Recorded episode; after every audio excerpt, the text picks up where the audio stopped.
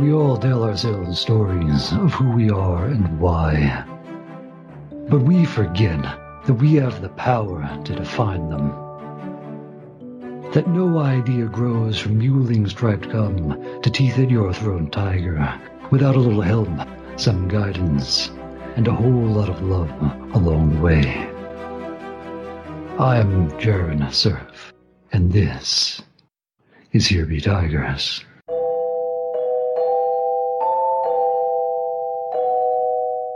Hey, I'm Jared Surf, storytelling coach and the host of Here Be Tigers. As some of you may know, I've been fairly ill since early March. It's better now, but simply breathing some days was incredibly painful. That said, we know how much you all love the show, so we've been sharing some previously unaired material, including today's episode which contains the second half of my conversation with Dave about pacing your tale and what makes for a good narrative flow. We'll also be rolling out a new feature in the next week or so, the Here Be Tigers minisodes, where we'll focus on your thoughts and concerns as a creative and provide some solutions to those. And we'll talk a little bit more about my work every day, as well as a storytelling coach. So if you have something in mind, feel free to tag us online or through our contact page at HereBeTigers, that's with a Y, dot com. I hope you enjoy the show.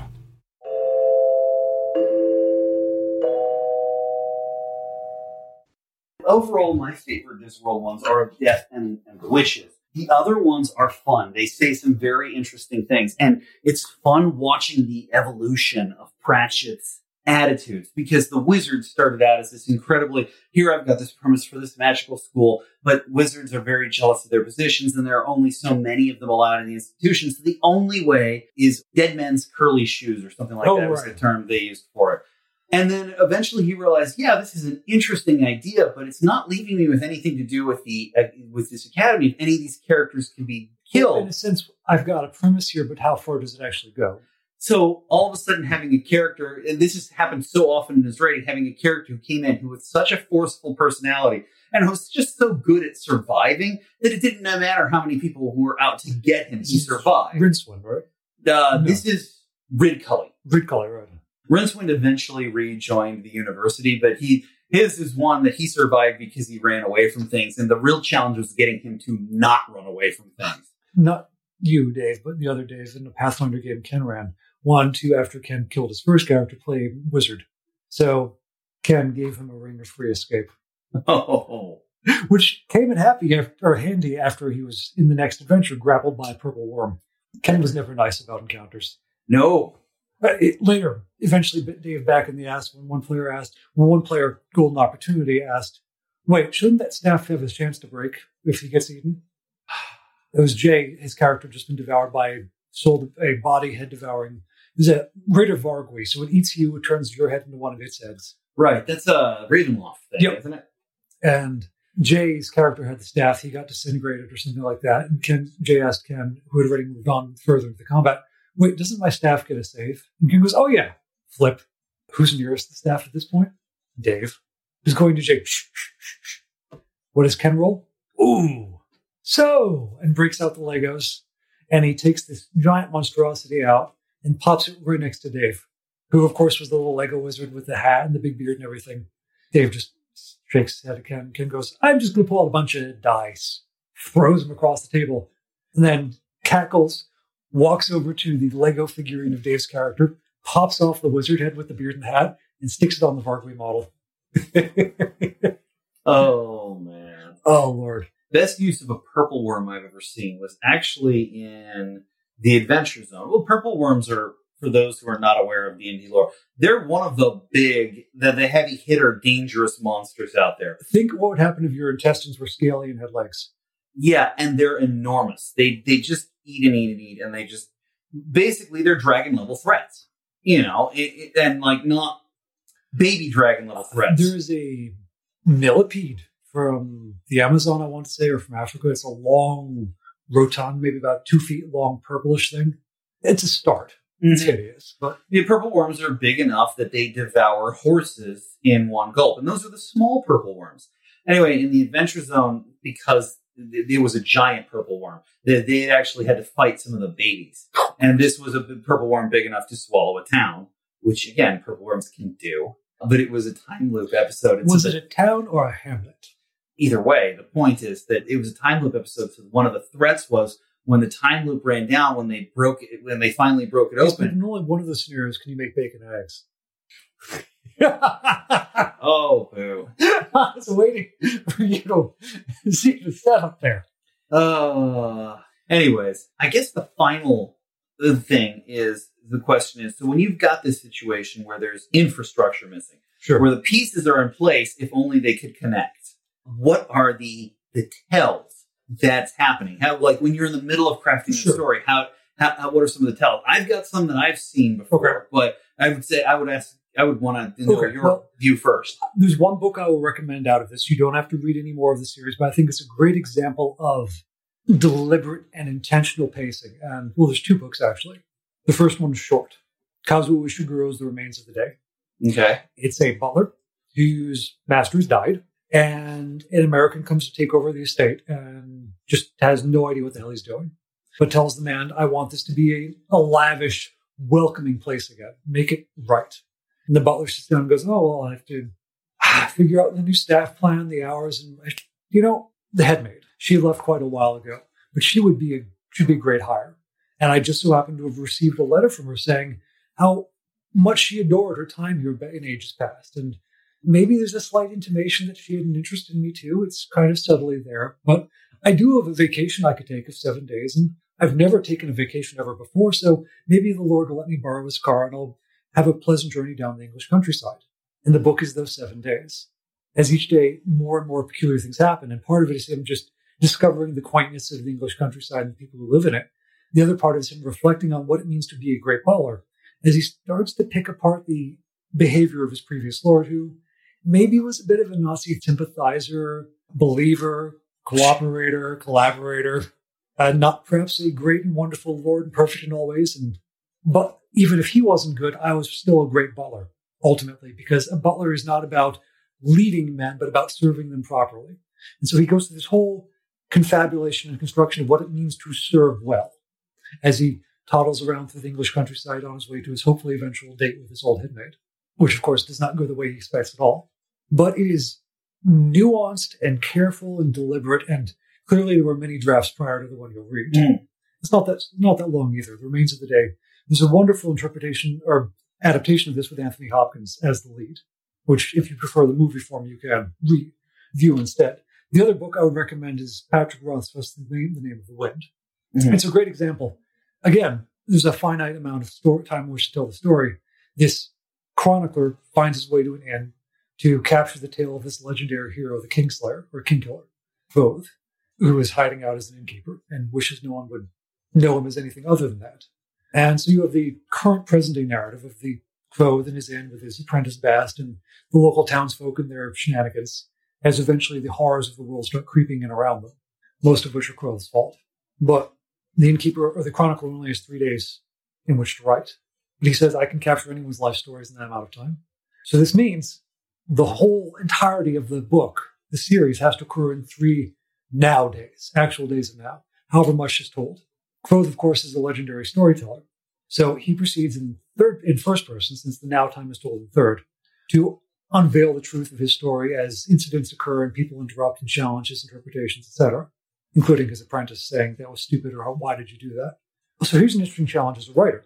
You've presented a character who is a master storyteller and magician too, but his best gift, of course, is his music and his way of telling stories. You now have to live up to that in the narrative, or the suspension of disbelief collapses. Mhm. How do you do that as the writer? Well, if you're bad, you fail. If you're really good, like Patrick Rothfuss is, you succeed most of the time. You still slip up on pacing toward the last quarter of the book, but I'll forgive it. It's very hard to keep pacing But going here's always. one of the most deliberate things Kvothe does in telling. Most of the chapters are not long. They're just enough to carry you to where you want to be next. And of course, he's deliberately stringing his audience, the other characters, and you, the reader, along because he's trying to A, gather his thoughts, and B, tell the story in a way that he thinks matters and makes the most sense and has the right impact. Amusingly, Pratchett does something similar. Most of his books don't have chapters at all. They're just sections. He doesn't even divide them up. Oh, this is the beginning of the section. Like you get a line, you're into the Oh, next sure. section. And if you think about it, it's the same thing as doing small chapters all over the place rather than long chapters. And he also tags the chapters in between, where it's in the town, interludes, because they are literally an interlude in the or an interruption in the story Kvothe is trying to tell. He will sometimes, in fact, end a chapter as Kvothe is telling a line and is interrupted by one of the people in the now, and they just continue the conversation on in the next chapter. So there are mechanical techniques, and that's why I recommend his book to look at the actual maneuvers, if you want to look at it that way, to examine the but the how to recognize in the now. So I mentioned earlier there was a road trip in the story. And in my earlier iterations, this was a chapter. They get picked up at the campsite, they drive down, stuff occurs, they go through the countryside, there's an orchard. You see the ramifications, the ruination that the war has inflicted upon this part of the land, down toward the port side portion of Anselbrook, across the water to the camp. All one chapter. And again, I don't say, I don't suggest that when you're in the actual generation or the creation, you step back and negate. You say, this is wrong, this doesn't fit. Let it all happen. Let it all write shitty pages, as Ted Field would say, or just let it be. However, when it comes around to edit, to revise, to polish, to go take a look at what you have created, look at the page count. Part of this was a matter of many iterations. But when I went to see how many pages my chapter was, I think, as I've told you before, maybe can, it is 125 pages. About at least a third of that are older iterations of stuff I had revised as I had come to a better understanding of the story. But a lot of it was just playing around with ideas too. yeah, 100 pages is not a chapter. 100 pages is a novella. Right. So I printed out 30 after I took out of those 90 pages of not Drek, but excess or earlier iterations because there came a point when I was transcribing that I didn't create new documents. It was just add to the current one. So about 90 pages of this was artifacting. The 30 were the remaining written material, or maybe 45 total, but I culled a good portion of it and said, this is in no way this chapter. Okay, I'm looking at this. This is too much. Too many things happening, too many things revealed, too much information conveyed to fit comfortably into a narrative space because a chapter or a scene doesn't have to tell a lot. It just has to tell the right Mhm. things. And it's best if you think about them, as I've found at least, as their own little narratives, their own premise. Let it breathe. Let it be its own little short story, if you want to consider it that way, its own episode, perhaps, if you're more familiar with television architecture. Adam gets, he's at the camp. What is he doing at the camp? He's reminiscing about or ruminating on why he ended up in this place to begin with.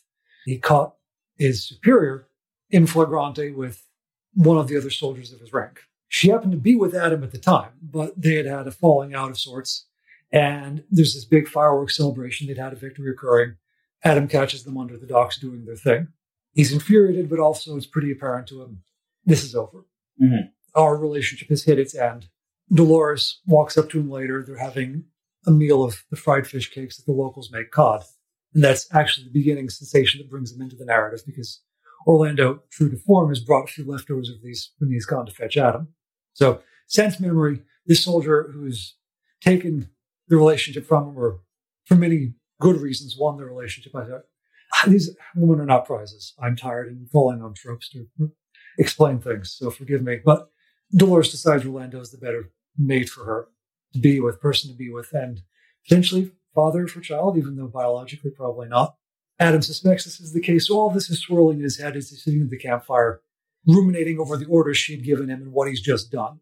Although we get to that later, because again, what he's just done and why he's at the camp, not necessary. What led to him being here? Okay, you do that. We find this, and as that narrative bit ends, Orlando's getting him ready and packed to go. And we find, oh, there's a forerunner, a artifact, a remnant of things like cars. And Orlando just so happens to have scrounged one up. These are a rarity. What does Adam ask at the end of the scene? After he finds out this happens, because he's used to walking and traipsing along on his own feet. And Orlando's, of course, saying, There's no fucking way I'm doing that. Adam asks if he can drive. And Orlando's reply is, Never again. Or not. I forget the exact words, but short of tying me to the seat and you sitting on top of my head or something to that effect, no. So obviously, there is a time where Adam has had a chance to pilot or drive or move a vehicle of some sort that ended in disaster. That has to be told. As Gabriel Pina once said to me, if you if you light a bomb, if you light the fuse, you have to tell us why you put the explosion there, you put the bomb there, and the explosion has to happen on page. With one exception. Sure. That exception is, to borrow a term from Calvin and Hobbes, a noodle incident. Correct. And I've had some of those too. Again, Patrick Rothfuss is a great one. Kvothe gets shipwrecked. There are a total of three lines dedicated to the consequences of that shipwreck and everything that led to it. And his summation is, I could dwell on this, but I have to, there are so many other more important things to tell you. And I survived. So that's all irrelevant anyway. Mm-hmm. Moving on. You never know what led to the pirates and everything else in the shipwreck. Just that it happened. I lost a bunch of shit. I lived. Let's move on. Right. And the, the characteristics of a noodle incident are it doesn't have, like, it has a great character element, but a, as a plot element, it's not, it doesn't have a strong effect on the plot. So it's a great way of fleshing out characters and legends, Right. but it's not going to come back to haunt you. It's a way of, particularly of establishing known relations or establishing for the reader relationships that have been long lasting. Because again, as, as I think we'll talk about, we talked about in the In Media Res episode, which will have come out prior to this. The worst thing you can do with two characters who've known each other for a long time is get into an as you know conversation. Mm-hmm. There's no reason they'd be telling each other this stuff. No.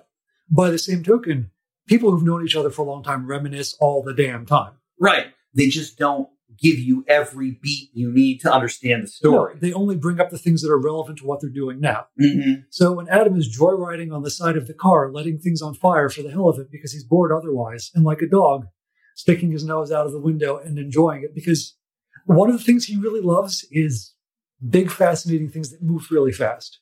He's still a kid in some ways at heart, and big flying things, big moving wheel things, these are fun. He doesn't get to enjoy or engage in these. So one way you could say it is you don't, don't ever need to actually explain why his commanding officer will never let him drive again or what, what incident made that decision. But you do need to show other incidents that we can infer what it was like. So eventually Orlando tires of this and demands he sit back down in the car or in the seat. Grumpler reluctantly complies. And they get into bickering over this and stuff as we're seeing the scene pass by, the farms that are abandoned, etc. And it touches upon briefly the Dom, the man who took Adam in, who's uh, father to Dolores, their commanding officer. He had an ornithopter, which is a primitive flying device. And Dolores and Adam took it out for a spin. They lived in an area with a lot of tidal currents and airwaves. When that thing finally landed, it was of great consequence and shame. The particulars aren't so much delivered so much as the you should have come along with us on that. And never. I already, you know, Iago, the other one who got in trouble for this and was hung up by his toes as a consequence. All of that, the things that are relevant to what happened afterwards, the fallout, the bickering, the why you were allowed to do that and only get partially punished as the favorite. Those are important to the conversation. The, oh, we hit this current, we smashed into this thing, we hmm. did a double backflip. None of that matters. No. What this did to our relationship, how what this established about your dyna- your entry into our dynamic as this royal figure, princess-like character, and her two protectors, advisors, and this new pet she's adopted who becomes her father's favorite.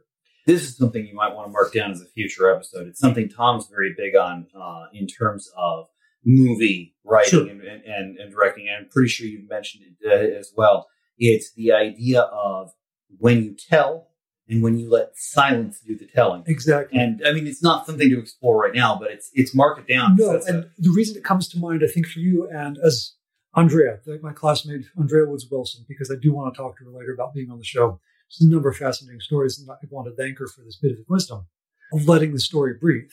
You don't find these moments where silence can tell or where the characters reveal bits of their past or of themselves by packing everything tightly Mhm. together.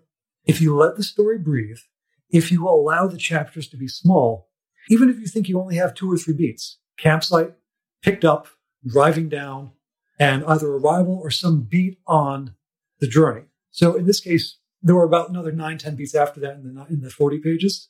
What did I pick? Campsite, drive down to the orchard where Connor is to pick him up. That's the chapter. So, to put it another way, since we've been talking about the infrastructure of stories, you've got three problems that we've we've mentioned so far. You've got not having a path from be- uh, from from beat to beat Right. or beginning to beat, whatever. You have not having a path from action to reader, Right. and you have not having a path because you've so overgrown the narrative that you can't see your way through. It's there. You've created, you've created a bramble. You, yeah, patch or a thicket of things, and you've lost your line of reasoning. You've lost the narrative, the track of the narrative. And in the untangling of that, I discovered, yeah, okay, the camp, the drive down to the orchard, and picking Connor up. If I let those three things be what happens and allow myself to discover what occurs between, because I had written in there what Adam is seeing and reminiscing on as he's driving through, they're driving through this abandoned patch of village there are remnants of the last war, and one of which is this huge jackknifed missile of sorts that is silo like, that is rusted away and just lying there that the villagers have taken over years and turned into weather vanes and fences that the cows mill around because it's it's dead. It's just part of the landscape now. But if you allow those moments to occur, the farm that is abandoned but for the cows, and the dilapidated look of that, the children who had once played there, that he remembers being there even a few months ago that have fled now. Letting those moments flow out there, the conversation about why were you the one to pick me up and the implications of that. Oh, well, Orlando had previously been set retrieving the remnants of those who had died for burial purposes. An incredibly depressing job. So he begged Dolores for something better to do. And she said, Oh, yeah, go get Adam. His work is done now. Bring him back. Of course, Orlando's thinking, Great, anything but that.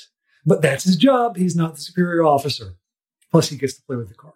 And take the sprat who brought the car along with you, teach him a few things along the way. So Connor's at the orchard picking up pears and food and fresh, fresh supplies. They get to the orchard, and that smell, that sense memory, because Adam is largely driven by sensations and things they trigger memories of for reasons I won't get into now. His sense of memory is quite fluid. But this, the trees, the autumn air, that smell of it brings him back to a time of burning refuse and old things at his house with the groundskeeper this old man Angus, the stories he was telling, and why this man is burning all of his belongings his musical instruments, his clothes, his notes, and only wearing his uniform that he had for many years, talking about why he won't go back to say goodbye to his family. Adam gets lost in that memory, and finally, Orlando's honking the horn, honking the horn. This soldier, Connor, comes up and introduces himself. And Adam looks at this 17 year old, this 18 year old, and sees in those features one of the things that this old man had given him, this photo, this piece of paper he'd been told to hold on to and throw into the fire last. Adam refused to, and of course, Angus is irritated with him, but unsurprised, ends up burying the old man with it. When Adam does finally unfold it, it's an old photograph of a family, one of whom is this little kid hiding behind his brother's cap. And he's pulling himself out of that memory and sees this person standing in front of him, introducing himself. And there's this connection of, wait, this is the family Angus refused to say goodbye to. I don't know why. And I don't know why you look so much like him, if this is just a resemblance or whatever. But when I have 30 other pages coming after that, the impact of an old man with a seven year old burning his belongings and saying goodbye, waiting his own death in that burial, doesn't have room to happen. We've mentioned cliffhangers earlier and how a a book demands a cliffhanger that an act does not. Right. But it's interesting. The reverse, you can look at it the reverse way too. When you have such a natural cliffhanger, to not put it at the end of a chapter is a crime. I can think of like, Right. And my gut's telling me there doesn't have to be more here. Mm-hmm. There's that little bit of getting in the car, Connor offering him an orange, a bit of conversation back and forth about repairing old photographs and why, well, you know, just there's a thing I would have loved to restore, but it's gone now. And Orlando realizing that because Connor's been sitting here feeding the cows apples and pears for so long, they're now milling around and blocking passage. And that's it. That's the end of the scene. That little bit of revelation, it's like five or six lines after this moment dawning. that is the one thing you can put after a cliffhanger. You can have that brief moment of the ordinary that does not overshadow the cliffhanger at all. In fact, it highlights it with the idea that life goes on in the middle of this Right. revelation. And it's, the cows had been there throughout the entire chapter doing their business of all sorts, including Yeah. the business the car drives through. And now, since the food is here, they're going to follow Yeah. the food. It's it's it's also like the same way you can sometimes put a a very it, it depends on the type of joke. Usually a shaggy dog style joke Right. right after a major cliffhanger because again the oddity can't overshadow the cliffhanger, but the mundanity. And in this case, they're the oddity. They're this loud honking monstrosity on the road the cows have made home to, in the orchard that is now theirs and no one else's. And they're the thing out, they're the man out. So, of course, the world is just going to surround them and move on with itself because in the background of all of this is just the ongoingness of everything the forest cr- creeping back out into the, into the grasslands, the farmland being overtaken again Mm. in the absence of people the war has led to. And that fallout, that sense of the world moving on despite them or no matter their actions, the loss that Adam is trying to grapple with still as he meets this resemblance to someone he knew so long ago who was an influential father figure. And it's a monstrous act Angus committed, letting his family think he was dead and never telling them otherwise, and then passing without telling them. There comes a point later on where Joseph Angus's father, or Joseph Adam's father, has been writing to Liam, and it's revealed in the prologue in some sense, and a few chapters later on touched upon. And for a long time, I wondered, well, why? Why is Joseph the one writing if Angus is living with them? Simple, because Angus refused. So Joseph takes upon himself to find out, find the family, the man, the son that this person will not talk to, and discover who they are. To at least in some way let this old man who has been a mentor of his have some peace or connection to them. And of course, through that, many other things are learned. But these subtle connections don't emerge unless you allow for the story to breathe. So yes, that beats the end. And then the road down to Anselbrook, the discovery of the refugees, Adam digging deeper into this memory of why does this person seem so familiar to me? Not just similar to someone I know, have known now, but why does this other memory come to me that is not now and not when, but some other time? Because Adam struggles with memories that don't feel like his too, or that don't, they feel out of place. Why do these things start creeping up now? And it's him being silent or relatively silent on the road down as they're passing down through the cliffside, over the seas, gathering some food, finding the refugees, paying their way in, and heading down to the city. Again, it's not a lot of physical distance, all things considered, but the amount of narrative covered in that. Well, I think that's one of the things a lot of people have an issue with. They feel like somehow physical distance or units of time should somehow be related to narrative beats. That's not true at all. And some of the best chapters, by the way, Mhm. Some of the most impactful chapters, I, I, I'm trying to remember the book I'm thinking of right now, literally two words long. If you do it right, I don't like Twilight, but here's a great example from it because the book is written in, in style of a teenager's journal. Here's the month, here's the date. I forget what book it is, but effectively one of them is a month and a year and a summary statement of it sucked. Hmm. It, and it does very well for the, the narrative of the story. I was giving some thought to the, the ways things can go wrong, and I, I, I came up with a couple of signs Okay. that things are going wrong. One is I'm going to send you all the TV tropes. You're going to thank me and hate me at the same Uh, time. no, you're just going to hate them. You can thank me though for letting you listen to him. One of them, and it's it's probably the one that's the easiest to notice, is called the idiot plot. Now, an idiot plot is not always a problem. If there's a reason for a character to be an idiot, hell, if it's a second or even if it's a second order idiot plot, and there's a reason for everyone to be stupid or crazy, Borderlands, I think we mentioned. As I've said before, in terms of real life, a lot of the frustrations we encounter are just other people having their moment of stupidity. Exactly. Those can happen, but in a narrative sense, they need to happen for a reason, and it needs to fit that they're happening. If, right, because we believe in narrative causality. It's less a, it's less a matter of there there being a reason and more a matter of making sure that there's not a reason for them not to be Right. like if you've established someone as being a very careful planner and thinker and you have him just suddenly drop the ball entirely you need an explanation if you just even put in something like him being emo- emotionally compromised in that moment or Sure. something like that that works but if you don't Well, again, the why now? Why is this different? Outbreak has an interesting one that I totally believe could happen in real life, and yet it's stupid as hell in the moment. And it's when they're working with a, a centrifuge and trying to, as they're trying to isolate the virus, and the guy reaches over and sticks his hand in the moving centrifuge and, and, and breaks open all the vials, cuts themselves badly, and gets infected. And it's like, why would you fucking do that? I guarantee you that's happened in real life. I guarantee you it's happened in real life. But as a movie moment, it's an idiot moment that's like it's only serves to drive the narrative forward in a stupid way. I wish I could find this television show. I don't even remember the name of it. But the premise was a family holding a big wedding. and done in the style of 24. So just the 24 hours of the, the day of the wedding mm. leading up to it. And each episode is an hour of it.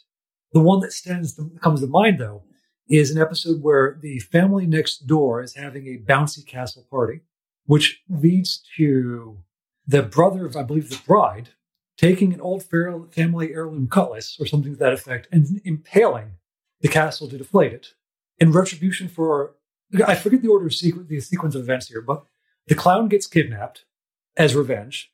The bride's dress gets stolen as revenge. The castle gets deflated as revenge.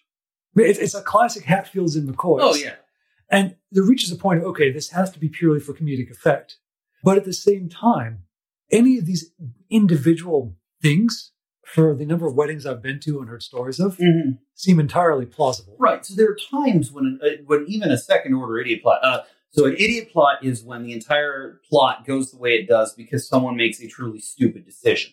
There are times it works and times it doesn't. A second order idiot plot is when the only way the story can function is if everyone collectively is an idiot. But Dave, if everyone's an idiot, then no one is. No, everyone's still an idiot.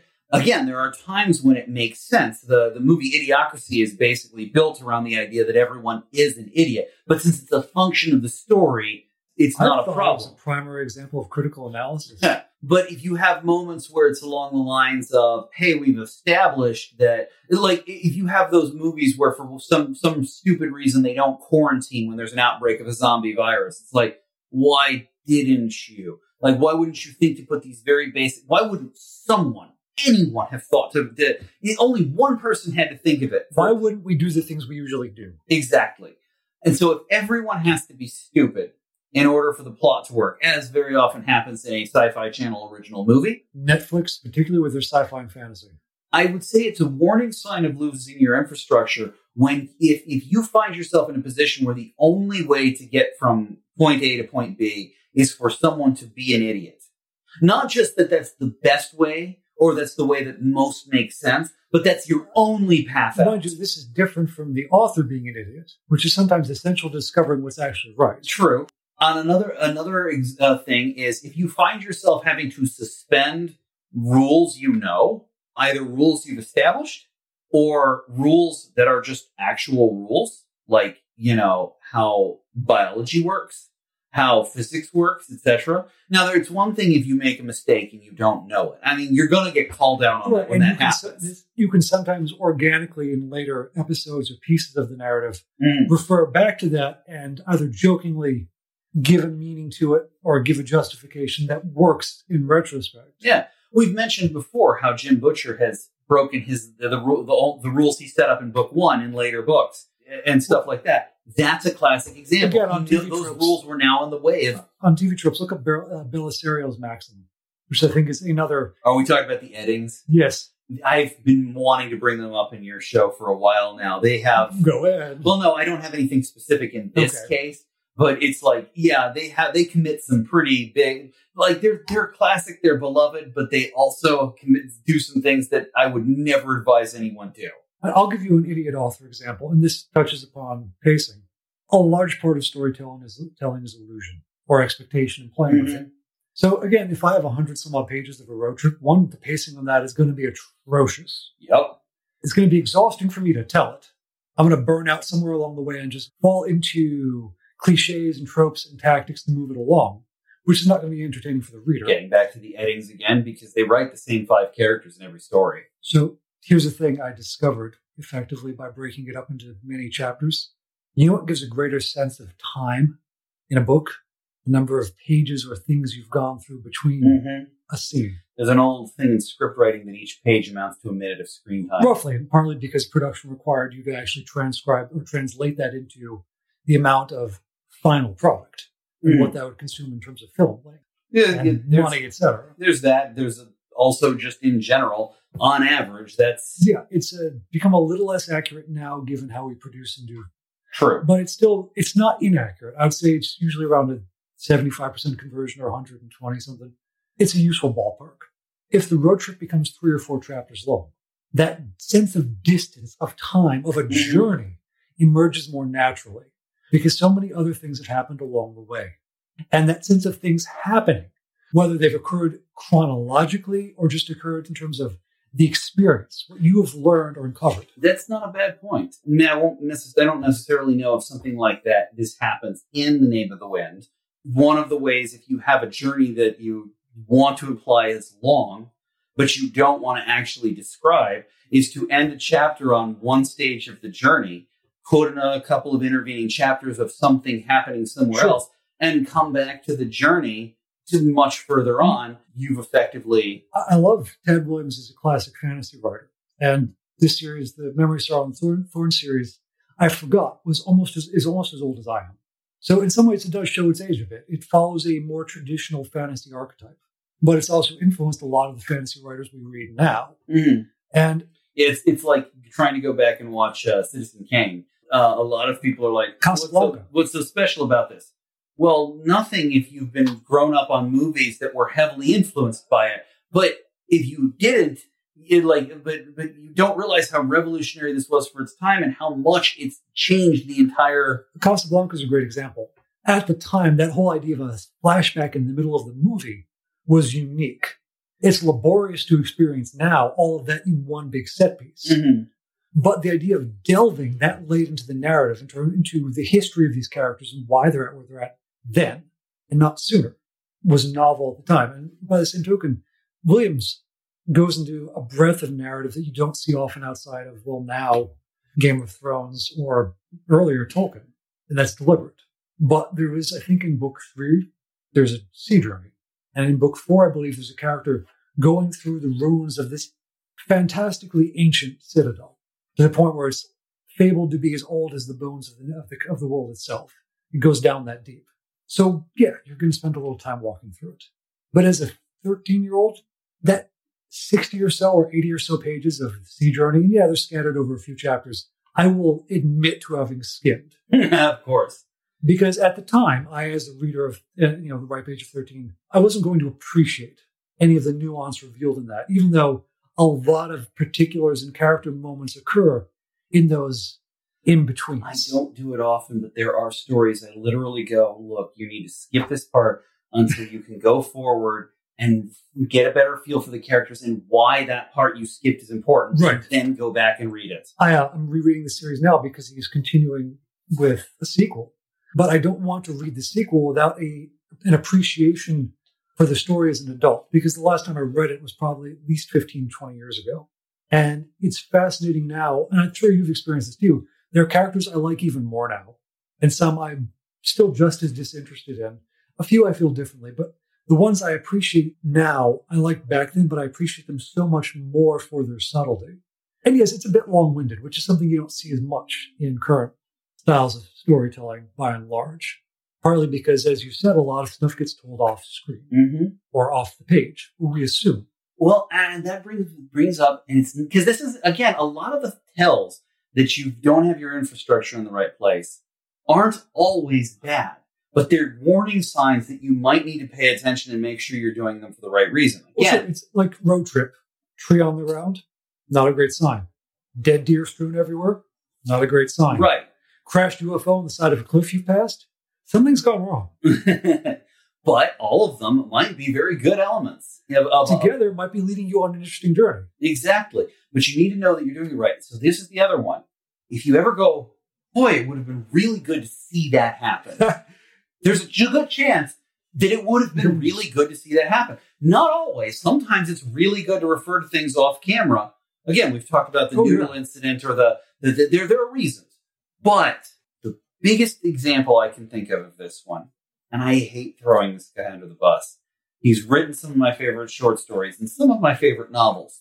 When he gets on a tear, he can derail himself. That's Okay. David Brin. Yep.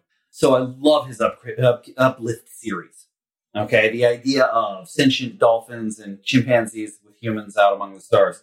It's great. He wrote one that was interesting that was all about finding life in the sun, which honestly isn't is barely an uplift book. It, it it's in that universe, but it's it's not doesn't center around that. He wrote one with this crashed human ship being chased by a bunch of aliens on this alien planet. That was really good. He wrote one of an occupation of a human planet as the humans and chimpanzees tried to fight back. And that one was really good. Then he wrote a trilogy. It was trying to follow up on the story of this that crashed human ship, but it never really found out where it was going. And it hits this as each book keeps ramping up the scope, but it ramps it up so much that it's sort of destroying the purpose of the scope before it, Okay. which is a problem in its own right, but for another time. Now, by scope, you mean the overall breadth the premise should follow through. It should play around starts out with this ship taking shelter on this one planet that hasn't had uh, contact with the rest of the galaxies in a long, long time. Okay. and the journey on that planet and what it means that people have come to this planet. It ends up with a galactic event that ends up destroying a large chunk of galactic civilization as we know it, not through war or conflicts of parties, but through a natural disaster. Okay. Yes, it has a bit of scope creep, but the moment that really almost had me throw aside the book in disgust, and the only reason I didn't is I wanted to see where he was going. It was very clear that whatever tangent he had decided to make the main crux of the book had overshadowed almost everything else he had been building up to until that point. Okay. So on this ship of humans and dolphins and one chimpanzee, the one chimpanzee. well, the, the very unique thing about him is he's an asshole. Now, most of the chimpanzees in the other books are not. They've managed to breed that out of them. Well, no, I mean they're acerbic and they tend to be very what's the what's Okay, the term so- for it? Pessimistic. In other words, they made the chimpanzees British. But this one is very stuck up and convinced that he is always the smartest person in the room, which often he is, but he really didn't earn that level of being stuck up. Okay. He's gotten them into more trouble, but it doesn't matter. Apparently, one of the things that was going on is that um, one of the dolphins I may or may not have been trying to do this for the right reason, but ended up giving away a bunch of information that was letting people track them. Oh, and was unrepentant about it. And they'd been building up for this revelation when it became clear to the rest of the crew that this dolphin had betrayed them Okay. and you were waiting for that fallout as this came to a crux because all of this this social stuff that was going on the ship was leading towards uh, either the crew's going to completely dissolve apart at this point or something's going to have to happen to resolve this someone's going to have to take charge Is that when the natural disaster occurs? no the natural disaster is the very end, end of the thing it's just that the humans have started realizing it's going to occur I see. but that's it's neither here nor there. And it's been a while since I read the book, so I may be getting the particulars wrong. No, the problem is that this scene with the revelation and the subsequent exile of said dolphin all happens off screen. And not only happens off screen, it is explained what happened after the fact in about two paragraphs so they can move on with the rest of the book. And summary execution moving on. Yeah. And there are times, there are times for that. But those times are less of, it can't be when you've been driving towards the idea of a showdown. It has to be more along the lines of, I've because seen it. that's the inevitability. Right. It's like this was going to happen. And and you can't put so much emphasis on it. You you you're left going, wow, I would have really loved to see that you scene. can, but then you're aiming for comedic effect as opposed to dramatic. comedic effect, or you could have a dramatic effect in the sense of what? Okay, here's one good way of doing it. Okay.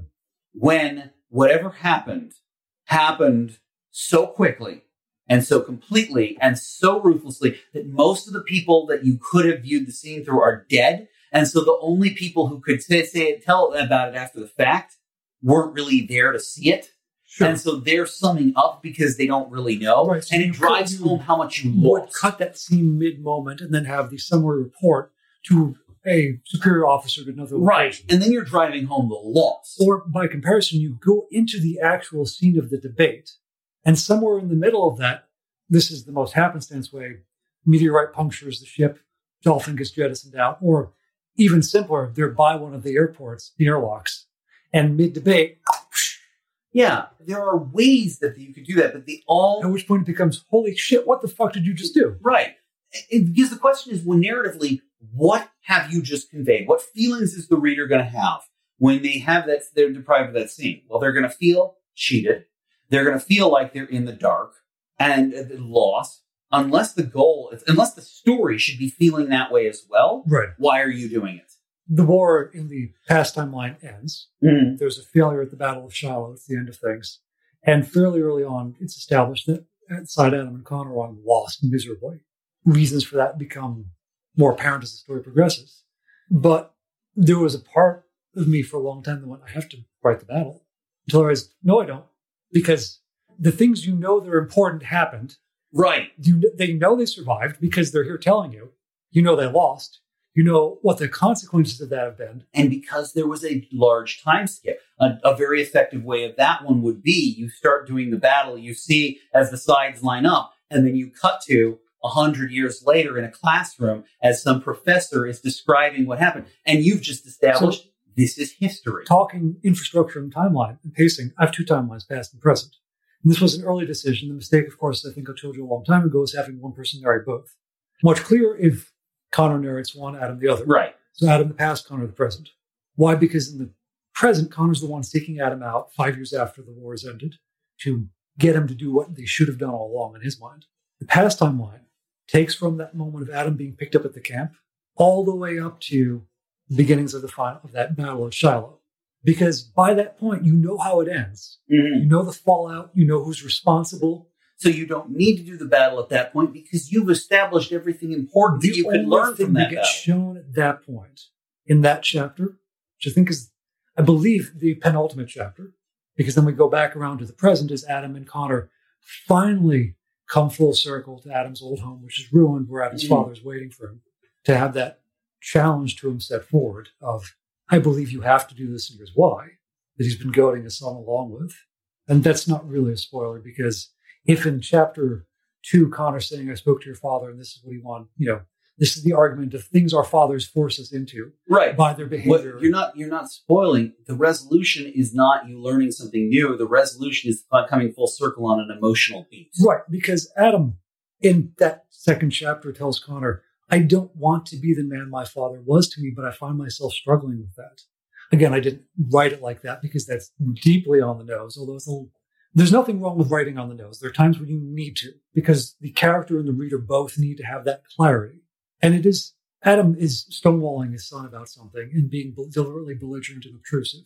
And it's mean. It's cruel to do that to his child, but he's trying to protect him. And in that sense, he doesn't want to be like his father, but sees himself doing it and acting like it.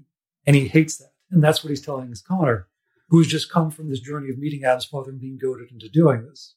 So there, there's that compulsion that keeps on pushing them both forward, in addition to what they both want. So yeah, penultimate chapter, Adam meets his father. This is expected. The man set forth the challenge. Eventually, Adam has to come around to confronting him about that and what's been done before he moves on to do what he's going to do, whatever that is. The penultimate chapter, though, what leads to the battle and the immediate consequences thereafter, what you hadn't seen. You know Adam survived, but how? You know the person who orchestrated this and what happened to him roughly, but what exactly and why? You have a sense of what was revealed prior to that moment about the nature of this character orchestrating things up to this point. But that actual struggle, the revelation, how Adam survives, and I'll give you this because this is the moment again of where the world turns a little mythical. How about how about this? If I'm right about what you're driving at, it makes it even more interesting that Adam is the narrator of the past and Connor is the narrator of the present. Right. And that was one of those I'm being an idiot as an author. It makes sense that this one tells this part and this one tells that part because Mhm. Adam ruminates and Connor rhapsodizes. One moves forward, one moves backward. I actually flip that around. Here's the mythical moment. Adam survived, he's injured. He's bleeding, he's hurt, he's got broken bones. And he's confronted by the person who's orchestrated this and not happy with the consequences because it didn't go the way he wanted. And they have their brief altercation. Adam's got a pretty bad injury in his side, exposed ribs. Despite that, and when this first happened, I'm going, this is ridiculous and absurd, and why the fuck is this happening? But again, Adam survives a lot of awful things. His ribs are already broken. He takes the broken part out and stabs the guy. That is a bit over the top. It is an extremist and outside of itself, as if a rip gut. It is also in an interesting piece of imagery of Adam removing a rib. and stabbing someone with it. That's not the interesting part. I know. It's Adam Mhm. removing a rib. And it's more or less that he's basically splayed on his back, injured, huge, you know, side gut injury. Ribs already exposed on the side partly broken. Strictly speaking, if it's broken enough that he can rip out a piece, he might be better off in the short term without that piece there. A double broken rib Yeah. on a lung is a terrible thing. It's something to that effect to say, this hurts like hell. I want to get rid of I it. I am no longer able to breathe right now. Yeah, effectively, this is a bad idea. This is a miserable, god awful. Life. I'm not going to live through this, or it's going to hurt regardless. But also, I have nothing else to hurt you with, and I want to so badly hurt you right now. And this is all I can manage. And that sheer, bitter, grit your teeth action hero stupidity of it is an idiot moment. This shouldn't work. This shouldn't be a right thing. It sounded preposterous when it first came into my head. But as I was writing the scene later, going, yes, it does leave you to wonder how the fuck did he survive that? And why did he think that was a good idea? He's done a lot of things that are pretty stupid. Wrestling giant sea monsters is another one as a kid. But that's partly a side story. He was fishing or asked to fish without being told what. Hmm. Not always the brightest kid. But for a long time, yeah. Part of me goes, do I tell this or not? Does this is this true? Does this beat stay true to the narrative? One, in terms of the mythic elements, and also does it pull the reader out? Because that's the other important part. Yeah. If they say impossible and probable, don't believe it. It goes. I mean, if you've established that Adam has done stupid and self-destructive things before in the name of, then they'll believe Survival and victory, Yes, especially if he's not expecting to survive. In that moment, no. This is just pure rage. You've screwed mm-hmm. you've ruined everything I was going for. So the noodle incident here is largely, and this doesn't get told in the first book, how he does survive and where he is before Connor finds him. Because that doesn't belong in the first book. That's stuff that you, I would hopefully want you to wonder toward in a second. I am curious is one of the other ways of establishing that he could survive this, is since you are establishing uh, ad afterwards that Connor's meeting him, is if you make references to that injury and he favors one side over the course of the book. One of the things that the character Stab carries with him when they find him later is a bone knife made from the rib he was stabbed with. It's a little memento. Hmm. It hurt a lot. OC feels eventually he should give it back because it doesn't belong to him. Hmm, hmm, hmm, he's a bit of a sarcastic ass like that. Yeah. actually, here's the joke: he does enjoy ribbing Adam. Oh. He does enjoy gaslighting and ribbing Adam, and in that sense, yeah, if he survived being stabbed with that piece of bone, he's the kind of person that would carry it around as a memento, but also as a gift to return. I've been, I've had it long enough. It's yours again. Do with it what you want. It's hard. It is not easy. I, I always find these moments where I go, is this the right choice? Does this belong or no? And you'll never know with certainty. Some readers will look at that and go, oh, what the fuck, man? I don't have control over that. Their reaction, that is. That's their version of, Of all the bones someone could do that with, a rib is probably not the worst. It's certainly one of the ones where there are, there Honestly, are the if you pulled le- out his tibia, it would be absurd to the extreme. right, there are the urban legends. Uh, it's not never been true, Sure. but you constantly keep hearing. Uh, there are all the schoolyard ones, and it changes who it is from time to time. But there's always the schoolyard myth that someone had two of their ribs removed to, to slim down or something like that, Sure. and who it is changes. Or I think pinky Prince, toe removed to fit into smaller shoes. Yeah, I think Prince. Yeah, but that one's That's- small enough to be believable. The ribs one is usually something like Michael Jackson or Yep. Prince or uh, you know something like that, and it's always But here's narratively why that beat has to occur in retrospect. I've told you the ending. mhm. If that is possible, and that, by the way, is without getting into what it is, is a very effective thing. This one thing seems impossible, but it will no longer seem impossible when you get to the next impossible thing, which is considerably more impossible. and not just for the sake of being outrageous, but for the why, it's for the answer, the sake of answering the why now. Why did all this happen to begin with? Mm-hmm. Why do these things matter as they do? Why have these pieces been told to me? Why are these things being revealed now? That's honestly, I think, the hardest, and to your point, going full circle to prototype, one of the hardest things as a writer to want to, to deal with, when to reveal. There are a few things you can hold back to the end, Mm-hmm. but you have to give the reader enough, the audience enough. I'll uh, when the recording's over, I'll give you the final piece that that, that is isn't revealed until the end, which is actually pretty clever. But I don't want to do it on the recording because it doesn't fit into Well, it. it's like I, I could. It would be most mechanically and instructive, informative. It would be best in terms of informing and instructing the audience for the purposes of writing to go. Here's the ending, and here's why this piece in the penultimate chapter gives you a step toward that.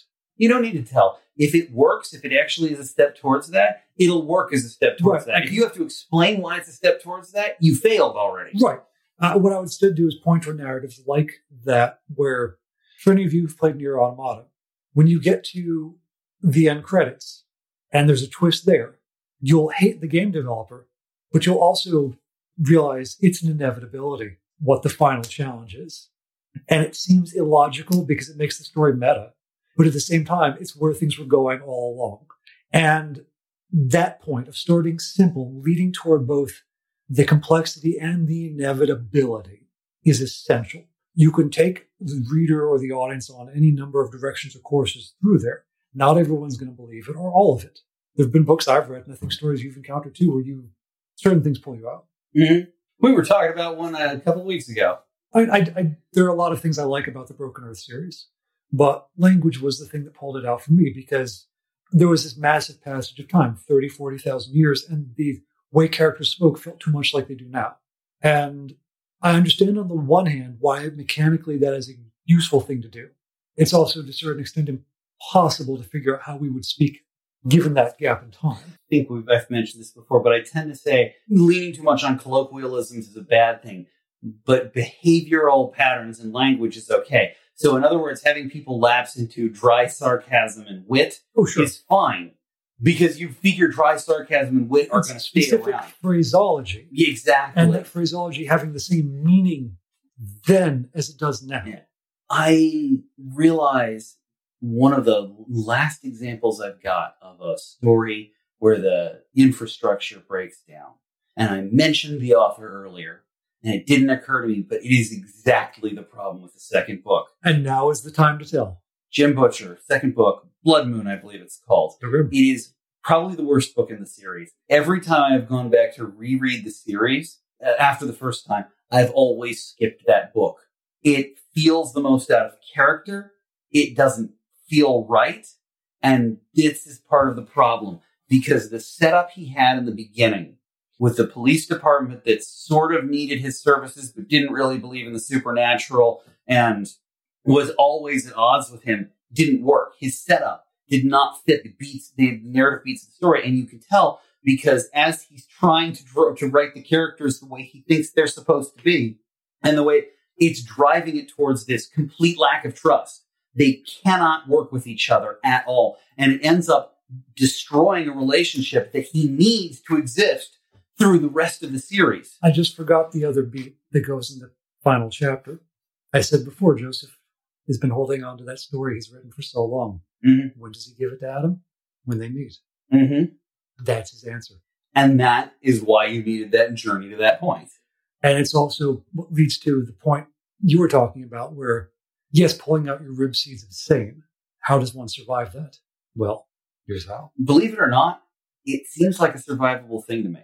It really does. Idiotic. Like pulling out your rib and stabbing and having the strength to stab someone with it seems superhuman, but grandmothers have lifted cars in an adrenaline rush. As I said before, there's some were full of fire and some would dream too much. Adam is the former. Jim But- Butcher book where where he's destroying relationships that what exists it like so the the two these two characters hmm. Dresden who's the main character and Murphy who may or may not be a love interest that honestly over the course of the books that generally isn't where it goes there's always some hinting that they really do care for each other and it could go that way in fact on one or two of occasions it is going to go that way but something stops it and not just a Well, they won't. The contrivance interferes. Right. In fact, it's one of the most one of the most important beats that ever stops them is a beat so profound it changes the entire scope of the And you can't reveal it because that spoils the experience. exactly. But it's like that beat did more than stop that. Will stop many things. Exactly. And even then it didn't stop it entirely. But the point is No, because love conquers all. Not well the point is that these two have a for the most of the series have a very good working relationship but by the end of the second book it's like butcher had driven it to a point where it's like how are these two ever going to fucking trust each other ever again and a large chunk of book three has it, like well not a large chunk but some of the events in book three sometimes seem like they happened only to explain how that relationship could be repaired And I guess that's an interesting challenge because to me, that almost sounds like the writer. And again, this is a philosophical difference I have with other writers. but I don't proclaim this is the Mhm. right way to do this. R I G H T. For those of you listening at home and not here with us right now, which is everybody, Hmm. hopefully, No, R I T fuck you. E. Possibly, depending on what you sacrifice to get your book published. exactly. it sounds to me like the author has an agenda is the wrong word, but has a desire that is overriding what feels like the natural course of the story. Well, I think the issue is it was actually the reverse in this case. okay. because the desire was well not the reverse but the desire was these two should have a working relationship in his head they should but where he'd set them up they couldn't Well, that's he my lacked point. the pathway That's my point is either the pathway doesn't make, it's not even I would say the pathway doesn't he lacks the pathway, it's that that pathway doesn't make sense. Maybe the story here is that they fall apart. Well that's exactly it except that that wasn't the story that wasn't the story as it was supposed to be that wasn't the beats he had intended or anything like that but it's the, what are the, but it's the only road the the it's the only beats the premise could where it was could lead to The only place they could go. the yeah. infrastructure he had set the infrastructure up wrong and in fact he had to go back and, and the third book is by the way where one of the those moments where his writing significantly rises Did in he set the infrastructure wrong, or did he realize that he can't plan every? He shouldn't plan everything. i think the second book was him experimenting with not planning everything I and see. he realized he accidentally drove it further apart than he wanted to Okay. don't get me wrong how he repairs it is not bad in terms of, of how the story goes and it, it really fits the but it doesn't feel. Well, it, it feels like if no, he makes it work. But there, but the thing is, it's like there's a reason the second book doesn't fit. It's the most out of place of all of them, and it's probably because he set it up wrong, uh, not where he wanted to go. And important stuff happens. In that case, it's almost. Here's another good lesson. If your method for writing a particular narrative is working, leave it alone. Mhm. Someone asked me if I were to write a sequel, would I do past and present timeline with the same two narratives?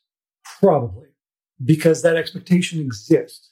That particular way of telling the story exists. Other side stories dabble into third person anyway. Here, uh, let me, let me put it put this in, in another way. So one of the the dynamics that he had set up in the first book and was keeping going through through part of the second book was this idea that on some level the police department needed him because he could actually help them help them figure out their investigations on some some of the really weird shit. Okay. But they didn't actually believe that he could do anything significant. They didn't, but they believed he was a maybe a trickster, maybe he had a little like like maybe a psychic or something like that, and that all of the stuff about being a wizard was pretty much just ho ha ha ha. And even though they they needed him, and so there was this dynamic of he never really did anything that, profound in front of them. No, But because that would have broken certain. Right, and he he always was like, it's it's not that he's trying to hide; it's just that he didn't did like the originally the the idea was going to be a little lower key. A true magician Well- never shows his hands. The first book had this idea that he was under this. They were calling it the the the, the, the sort of uh, Damocles or the right of Damocles. The wizarding community thought he was on the verge of going bad, and so was watching him like a hawk. Sure. which is one of the other reasons that he was very careful about what he did. But that ended at the end of the first book. So, but the dynamic was still that he was a little bit cautious and not very profound in front of them. But there was a camaraderie of we don't trust you, but we trust you kind of thing. Like you're there. we don't trust you're actually doing wizard stuff, but you're doing what we need to. Right. We kind of laugh at you, but at the same time, hey, you know, it's good to have you around sometimes. And the second book, because of the way it was driving, completely undid that. In the it, it started going like it was going to go that way, and then about the time that there's a werewolf like ripping its its way out of one of the jail cells, and he blasts it not only through the wall of the police station, but into the wall of the next building in front of everybody. But at the same time, wrecks their shit and pretty much reveals that he's lied to them about two different things. So that trust is completely broken. Sure. And the whole idea of of the dynamic that he had spent the last book and a half setting up is broken. Oh, you realize it's gone off the rails and it's not where he intended it to be. And maybe, and I think some of that's like, well, this is where the premise had to take me, but it's not. But what do I do? This di- this entire setup that I had is no longer working. And there's a reason there's a tone shift at the beginning of the third book that carries through a lot of stuff because it was like, I have to be more serious about this. The third book is also the first book where he puts a scene that has ramifications. Hell, there are still things that happened in that scene that we're not realizing the ramifications of 10 to 15 books later. This goes back to what we said in the beginnings episode, though. You have to let everything be at risk. And if the threat has become so apparent that he has to let go of the charade, hmm that he has to be a wizard, you got a wizard, Eddie? And I think you've got this moment where he did let everything be at risk, but he wasn't prepared for the consequences. And Which is the, the next, other. and the next book was the learning Here's the irony: the sword of Damocles wasn't on the character; it was on the writer. writer. And the next book is when he comes back realizing, oh shit, this is what it means. I've got to approach it like it can go this way and be more open so that I don't get caught off guard and don't know how to handle it.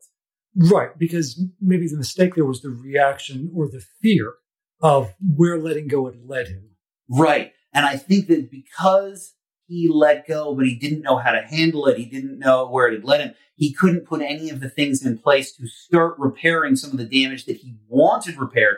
Not damage in the sense of, oh, the, I need to let it happen, but in the sense of just because it happens doesn't Right. mean there Some not things- healing. Some things are broken; they should stay broken because that's where they belong now. Right. Some things need to grow in a different way, and I have to figure out what that means. But other stuff has to immediately begin rebuilding, or the story doesn't. And so, how he repairs that, by the way. So, first off, one of the problems with the initial dynamic is that uh, Murphy, that was the cop, was not that helpful in most situations because she didn't have much belief in the magical world, wasn't Sure. prepared to deal with it, even as she was willing to call him in. She'd accept his nonsense about certain things, but so in the middle of this werewolf thing, she's still prepared to deal with a werewolf. She stands her ground, she fires guns at it. It's a werewolf. It's not going to be Bullets won't hurt it when its health is. Right. But of course, that also is very de-legitimizing to her character as well, because she's actually a pretty kick-ass character. Right, it just makes her a prop in the narrative. Right. So here's what here's how he fixed that. This next book, he sort of kind of doubled down on it. Not really. What happens is one of the things that's going on injures her in a major way. Not a physical injury, because what's going on isn't about physical injuries. And he has to actually try to help her deal with that briefly, not in a guide her through it way, but just try to undo the damage magically. Magic did the damage. He can try to help, but he can't completely undo it, etc., etc. It's not so much that she's knocked down a peg in her own eyes. It's more just like, oh shit, here's a reason why she might trust start trusting him again because he Mhm. just helped her with this. And also, here's another situation she wasn't prepared in. But then in the next book, he sets up a situation where he needs her help and not in a, oh shit, this is something only she can do, but more in a, oh shit, I need backup. Who do I really have that I can trust? And she's on the short list. I'll give you an example of an Oh, and oh, and by the way, the other one is, and this time it's a threat. Given as a lot of these supernatural threats turn out to be, there's a hell of a lot of uh, a person without powers can do. In this case, giant tree golem. Sure. She brings a chainsaw to the party. It's Still a not a tree. bad move, and it's very It's still a tree. it's still a tree. And it, and it's it doesn't come across as oh suddenly she shows up and she's a badass, but more like shit. I need help with this. Can you like this is what's going on? And she's like I'll be right there, and she brings a chainsaw. I would be interested in your take on the Netflix series The Magicians, which, well, is not Netflix first. It's just we should finish up soon. we really we've been going for like two and a half hours. You're gonna have a two episoder on this one. Yeah, makes it easier when we can't record. yes, true. Netflix is porting it over from because I think the actual series is in th- season three or four. It's based off of the novel series The Magicians, though, which is Harry Potter in college instead Hmm. of in high school or middle high school. But I think Big Smoke's gonna handle this better. in the books, there's the main character Quentin Coldwater, who's a philosophy student who discovers magic and wants to have that life instead of being a depressive PhD. You're really gonna enjoy tormenting Stephen with this one, aren't you? I just want to recommend the show to him without saying anything. Quentin's best friend Julia also has a love of magic. They both share an interest in the Narnia of the setting Fillory and the book's about, and both get an invitation to apply to the school of magic. Julia gets kicked out, not wizardly enough, I guess. Quentin gets She's the accepted fake. effectively. That's which is a fake plot line to begin with. But the first book follows Quentin and his shenanigans and screw ups. Julia has her own narrative, which I've told you in book 2 Mhm. which involves Reynard the Fox, furry pregnancies, and other nothing against furries, but God, the way that plot went was just it was painful. to the character. I felt bad that the character had to experience that, honestly. And that, anyway, because I'll go on a tirade if I don't stop. The chat, for adaptation purposes, you introduce these two interesting characters, Quentin and Juliet. You make one the foil to the other. Julia gets kicked out. We have a problem from a logistic point of view casting. We've had this character. She seems like a main character. We can't just have her disappear for season one because that's not. Oh, you're talking about the Gotham phenomenon. Right. So, what do we as a production and writing team do? We merge book one and two. Makes sense. Julia gets her arc as a parallel and a juxtaposition to Quintus as they overlap and struggle against each other and share the idiot ball, which Yes. is the problem. Because to make those two stories overlap and interweave into a cohesive ish narrative, one or the other has to always do something so boneheadedly stupid that it royally fucks over everyone And else. if that is not an element of the world that you've created, sign that you've set things up wrong. It is and it isn't in the narrative because the thing they try to hammer in again and again is that magic does not solve most problems. They won Quentin, and I wish because they dropped this ball really heavily. His father has brain cancer. Quentin goes on a rampage trying to find magical ways to cure cancer. It's how he ends up killing Cancer Puppy, which is just a horrible off joke. But he finally comes home. He's been telling his dad he's at these various schools, or you know, he's basically lying to his father about his education because Quentin was in admittance for suicidal tendencies before that. So his father's kind of nervous about him living on his own. He comes home and there's this model airplane that the father's struggling to build. He's having coordination issues. And Quentin sits down and they kind of casually talk and he just waves his hands and symbols magically the airplane and has the I'm a wizard moment. This is what I do. This is what I study. I can't cure cancer, but I can do this. It's a beautiful, poignant moment because it brings home the one, you have to share this with someone because he's bursting at the seams with the joy of discovering a thing he's always wanted to be true and the horror of realizing it doesn't do anything he wants it to. And he has a fraught relationship with his father. But here he's found a way to go, I want you to understand and believe this, but here's what I can. I can't help you, but here's what I can, where I can. We never see his father again. Is he dead? I don't know. Is he cured? I don't know. Buffy did it better. Ah. Look, here's the thing. Okay. This is one of those moments where doing things like they happen in real life sucks from a narrative standpoint. Sometimes it's still what you need to do, Sure. but it's so, but but it feels wrong in a narrative standpoint, even if it overall does good for the story. So in season two or three, Buffy's mother gets cancer. I know. So so I think it must be season five. It's Okay. got to be season five because her sister doesn't show. Her sister's not really her sister, or it was something weird. Time was changed to make it Buffy is a soap opera with magical powers. Yeah. And it, this happens while her sister, uh, once her sister appears. But her mother gets brain cancer. And they actually said in an interview, look, magic exists in this world, but we are not solving this with magic. This is a real world problem. We're not hand waving this away. So however we go down this path, you know, there, it's going to be real treatments. It's going to be there, and there have been tons of advancements. So Sure. and indeed, her mother goes in for surgery and comes out and seems to be okay for about two episodes. And then at the end of like the second episode afterwards, Buffy comes home and her mother's dead on the couch, Mm-hmm. just dead. Mm-hmm. And the, the next episode opens up with her trying to do things like CPR. And it's really, it, it- and, there's this actual moment that a lot of people don't realize. And they chuck it up to the fact that Buffy is really fucking strong as she's trying to do CPR. And there's a cracking sound as the ribs Yes. break, except that that really No, happens. you can do that. yeah, it's actually fairly common. Yeah. Um, You have to push hard. you have to push very hard. And it was all too late. She found her mother way too late, and her Mhm. mother died of an aneurysm. It was a remnant of uh, the brain cancer or whatever, Yeah. and she was gone like that. That's not narratively satisfying at all. No. And they'd even given in the interviews I, the, the implication that her mother was going to overcome this cancer, and they didn't. Actually, the worst, one of the worst things about this, not worst, this moment has its own TV tropes page. of course it does. Of course, no. In season two, three years before this happened, so years before they ever considered this happening, Buffy made this joke about being worried about showing her mother a report card because she might have one of those funny aneurysm moments and does those twitching things. This has become known on the TV tropes page as a funny aneurysm moment. One of the, it's a joke that seemed funny at the time that becomes morbid or horribly dark in retrospect. There was a horrible, I can never tolerate the shows, a lawyer who suffers an aneurysm, lets him speak to angels, who basically revive him long enough to deliver God's work upon the earth. Except people just think he's hallucinating because aneurysm, as he goes around trying to be a better person than he was before. It's then he has an actual aneurysm because he had an aneurysm the whole time. And maybe they were real, maybe they're not. But it's so heavy handed and moralizing. Sounds like that John Travolta movie.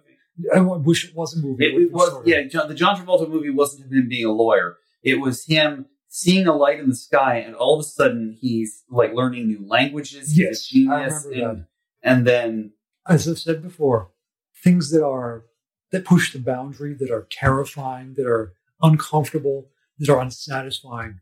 If you're willing to let them happen, they will reveal parts of the world and the character and story you were not expecting. Mhm. It is not easy to deal with those. that's the thing. We love it in a, in a television show when the show is willing to to take risks.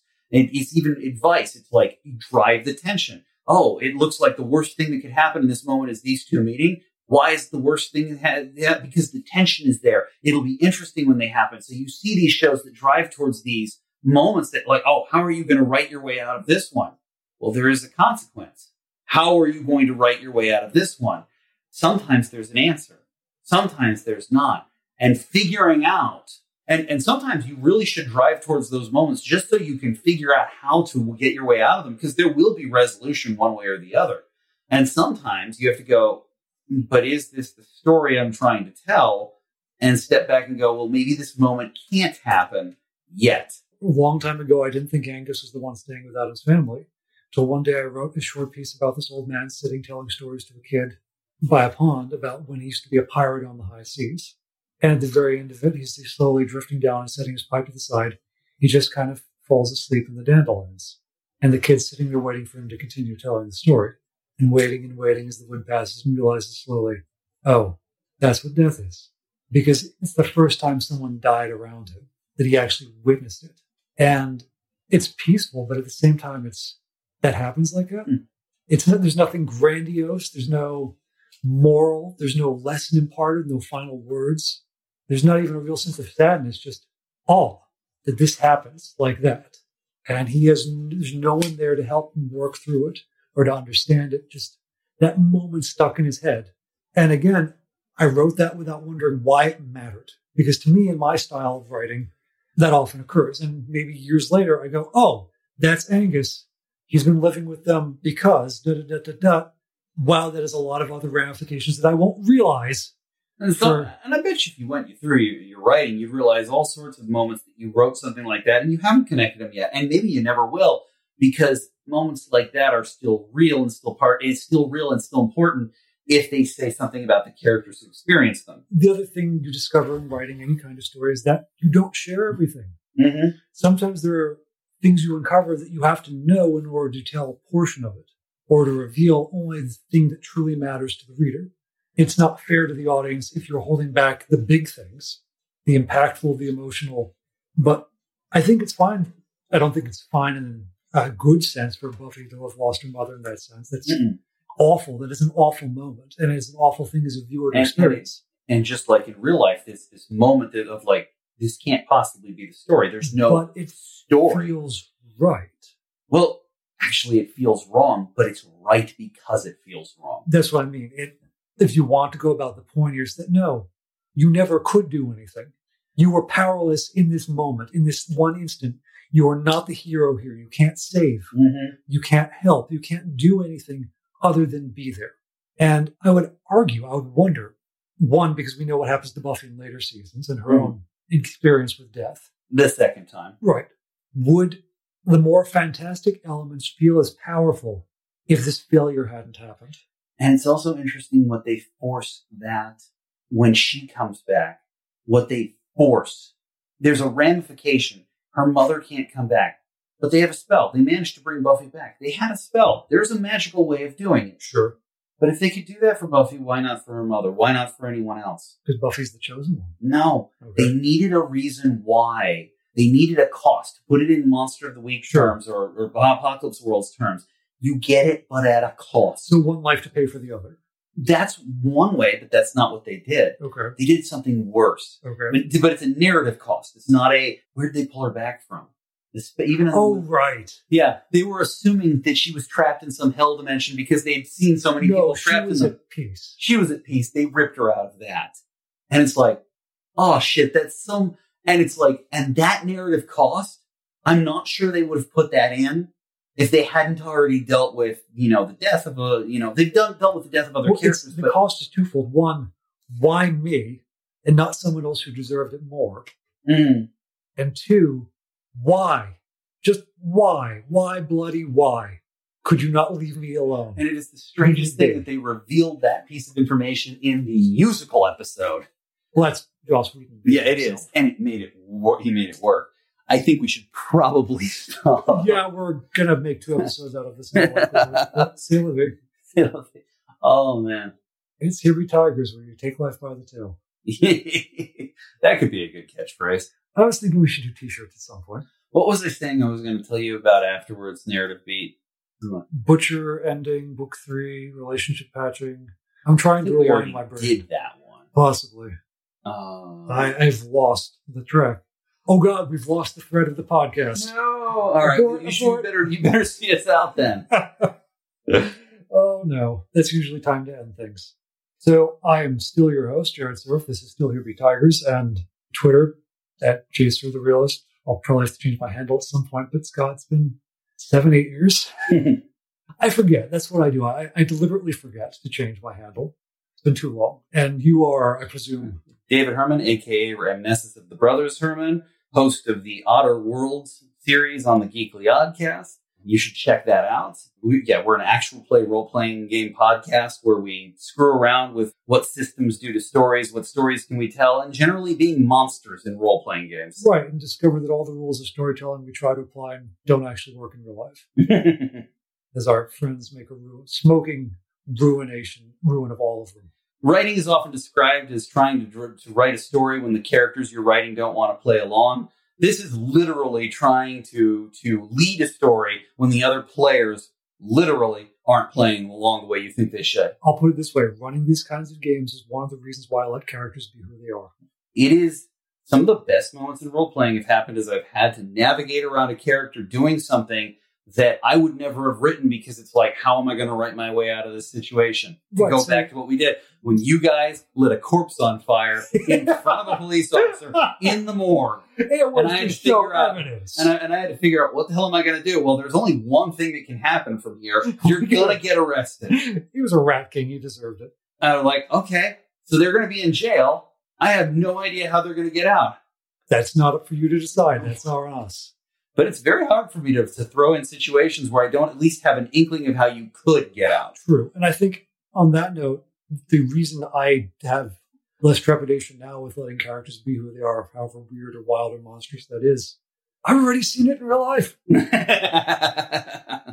So uh, we'll catch you all next time, hopefully. hmm Good night. Good night. So that's all for tonight. If you like what you hear and you want to show your support, you can subscribe to us at patreon.com slash That's with a Y. For a dollar or more. There are all kinds of rewards, including access to our online workshop and Discord. Of course, if you have a story of your own that you'd like to share, or have us revise, you can write to us at my name dot my last and me tigers. See you all next time.